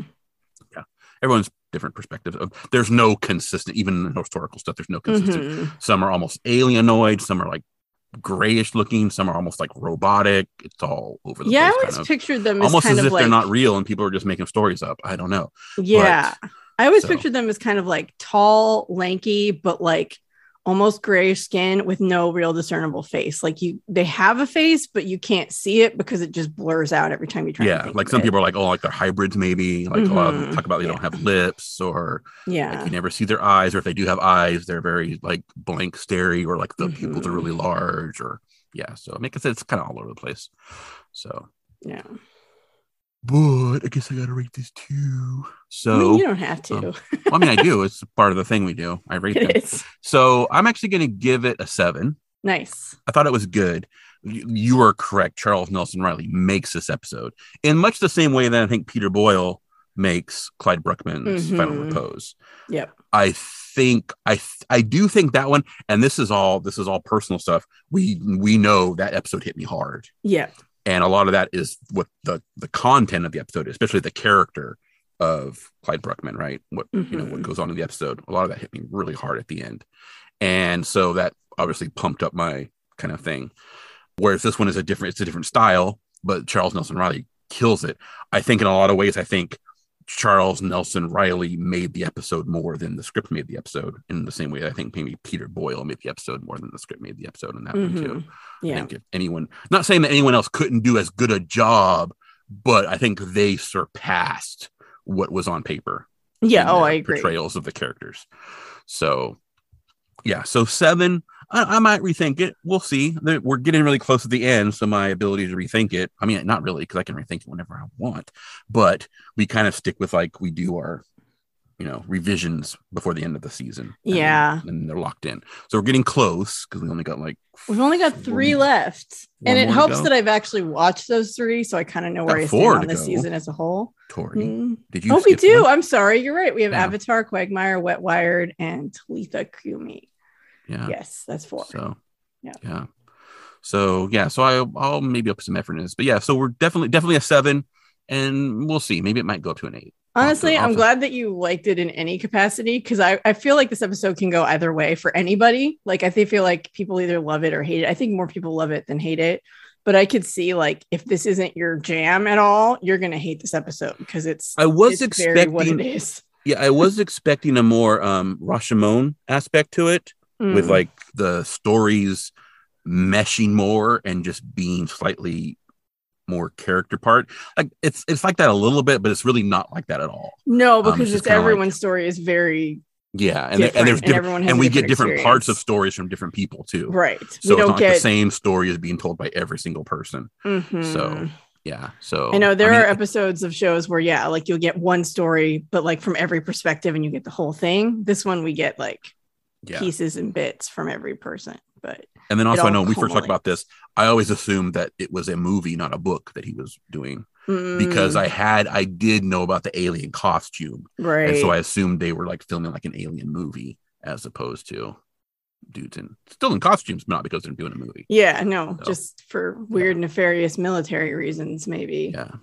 So we'll never no, I, I liked it a lot. So yeah, I may it may it, it it's if we were doing halves, I'd probably go definitely go with seven and a half. But yeah, so it's, it's going to be a solid seven, and then we'll see if it goes to eight by the end of nice the season. So yeah, I might have to revise my rating on the X-Files pilot because I do like that one a lot too. So we'll have to rethink mm. that one when we get to when we get to the season. Wait, different beasts, series? different beasts, very different and, beasts, incredibly. And I different. also noticed production-wise, which is strange because this is this is season three, episode twenty. I went back and watched, well, I didn't watch the whole thing, but I went back and watched parts of Fresh Bones, episode fifteen, season two, because I was checking that recollection mm-hmm. of like how similar were they. I couldn't remember, I could not remember if the dude was naked. And I guess I just really wanted to know if the dude was naked.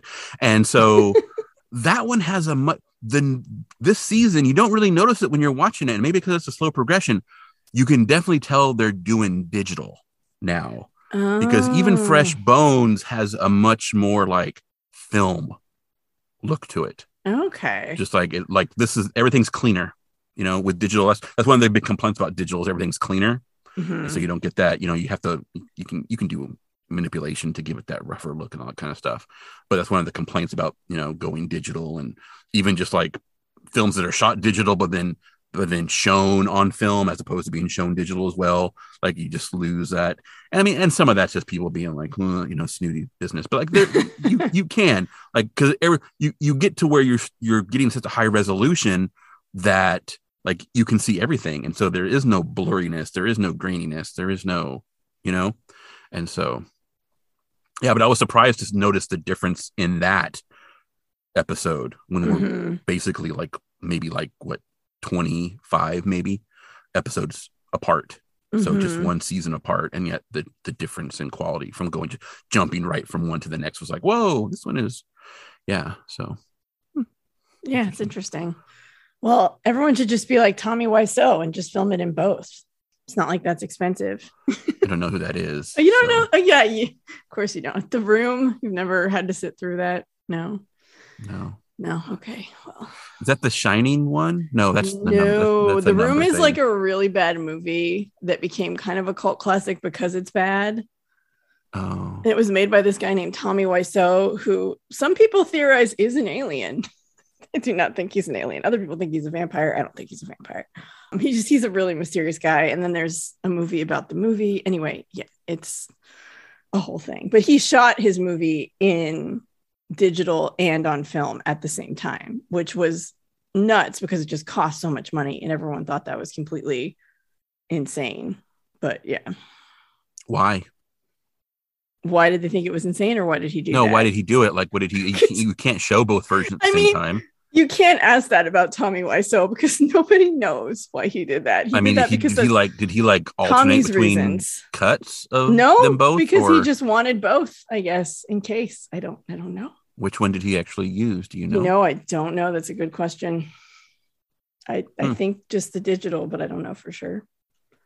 Okay, I'm just like, yeah. why? Like, why would you do that? I mean, think of the especially if it's if it's expensive, which I mean, film is expensive. Just, mm-hmm. I mean, not even just a quick. I mean, he spent millions of dollars film and processing of his own money, and no one knows. I mean, why is the question, right? And if why? you're trying to really do a thing where you're wanting like the same shot with both parts, then you got to have special rigs built for that, so oh, you're not yeah. getting any perspective or parallax and all that kind of stuff. So it just seems like that's a lot of work unless you have a reason to do it, unless you also just have money to burn. Um, um well, yeah, he. That. does seem to have had money to burn, but yeah, no one knows. Okay. He's an eccentric eccentric rich guy who made his own movie, and that's that's why. Yeah. Okay, must be nice. Yeah, I know. He also right. owns a lot of buildings in San Francisco, so yeah, must that's why be he's nice. Rich. Yeah, one hundred percent. That's must why be, he's rich, because he's a landlord. Very well, he's not so. a landlord. He has like a weird clothing shop. Anyway, I don't know. I mean, he probably is a landlord too. I don't know. Um, again, must be nice. Yeah. Yeah. But anyway, Jose Chung right, from outer to space. To avoid a scree, nice. we're going to go. Yeah, because so. otherwise I will start ranting about how they just raised my rent two hundred dollars. Which is too late. All right. So they added pet rent. I've never had pet rent before. That does not seem legal. But anyway, I can't seem to do anything about it. I mean, I'm I don't think rent's anyway. legal, but that's me. So. I know, right? Screw it. Um, right. We will, we're really, right. we're, we were not going to do that, and we're doing that.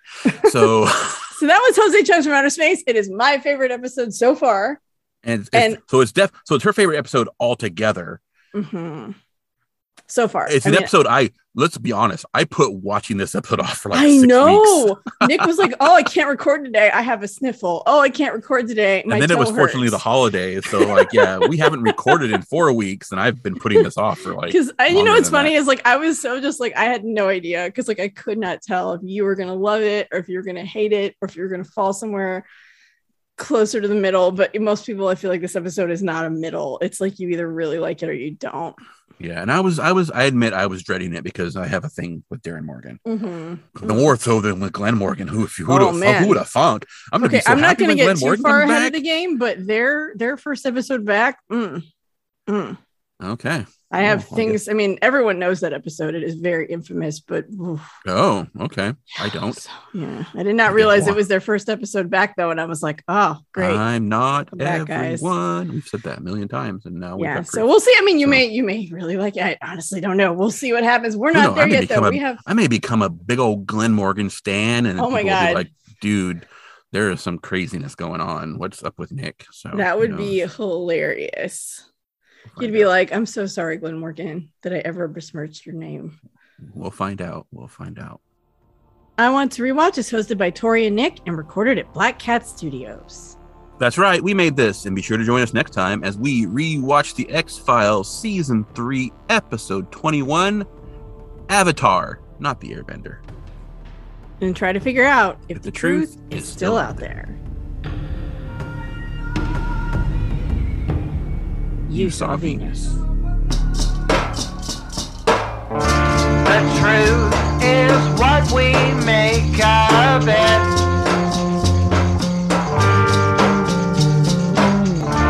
Expressions told we know no other.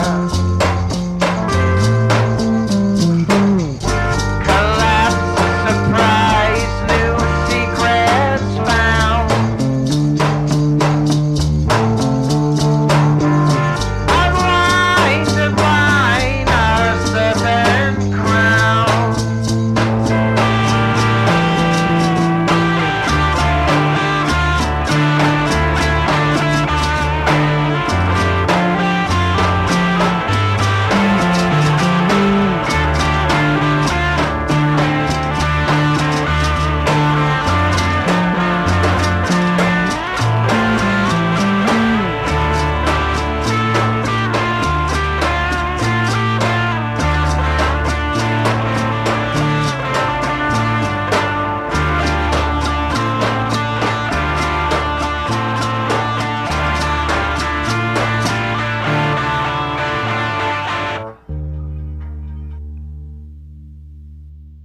You know, one thing I wanted to mention about this episode, and I never did, was that I am not sure this counts as a Monster of the Week episode.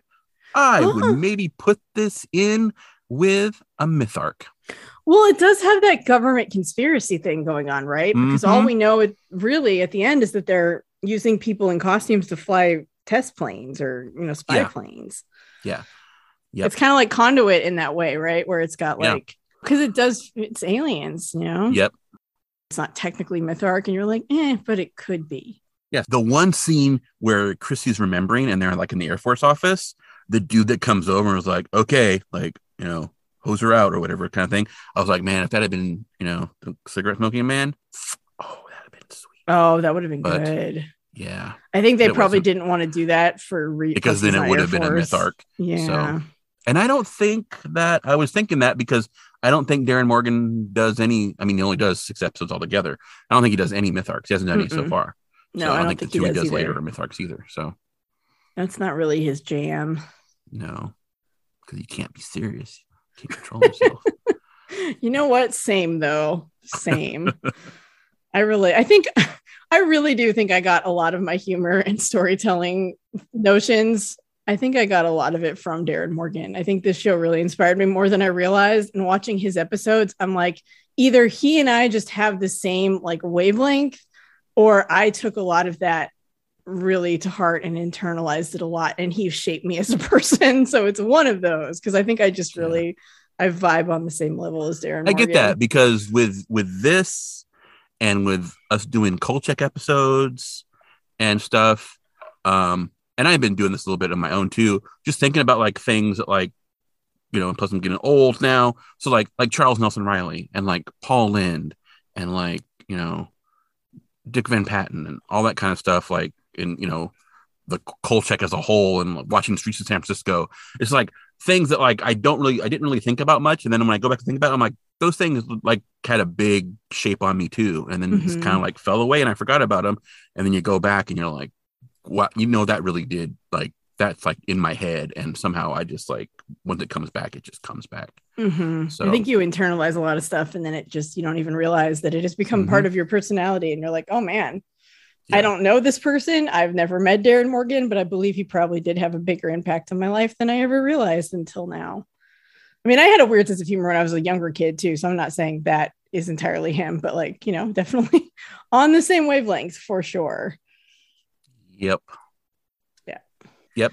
I will so let's do him. that. Cause we, we have kind of made Conduit an unofficial Mytharc episode. So I yes, think Jose Chung's is going to be an unofficial Mytharc episode. Boom. Nice. Called it. Yeah. I'm in. I'm All in. Right. Cool. All right. That's probably going to go at the end of the episode, actually. All right. So, yeah.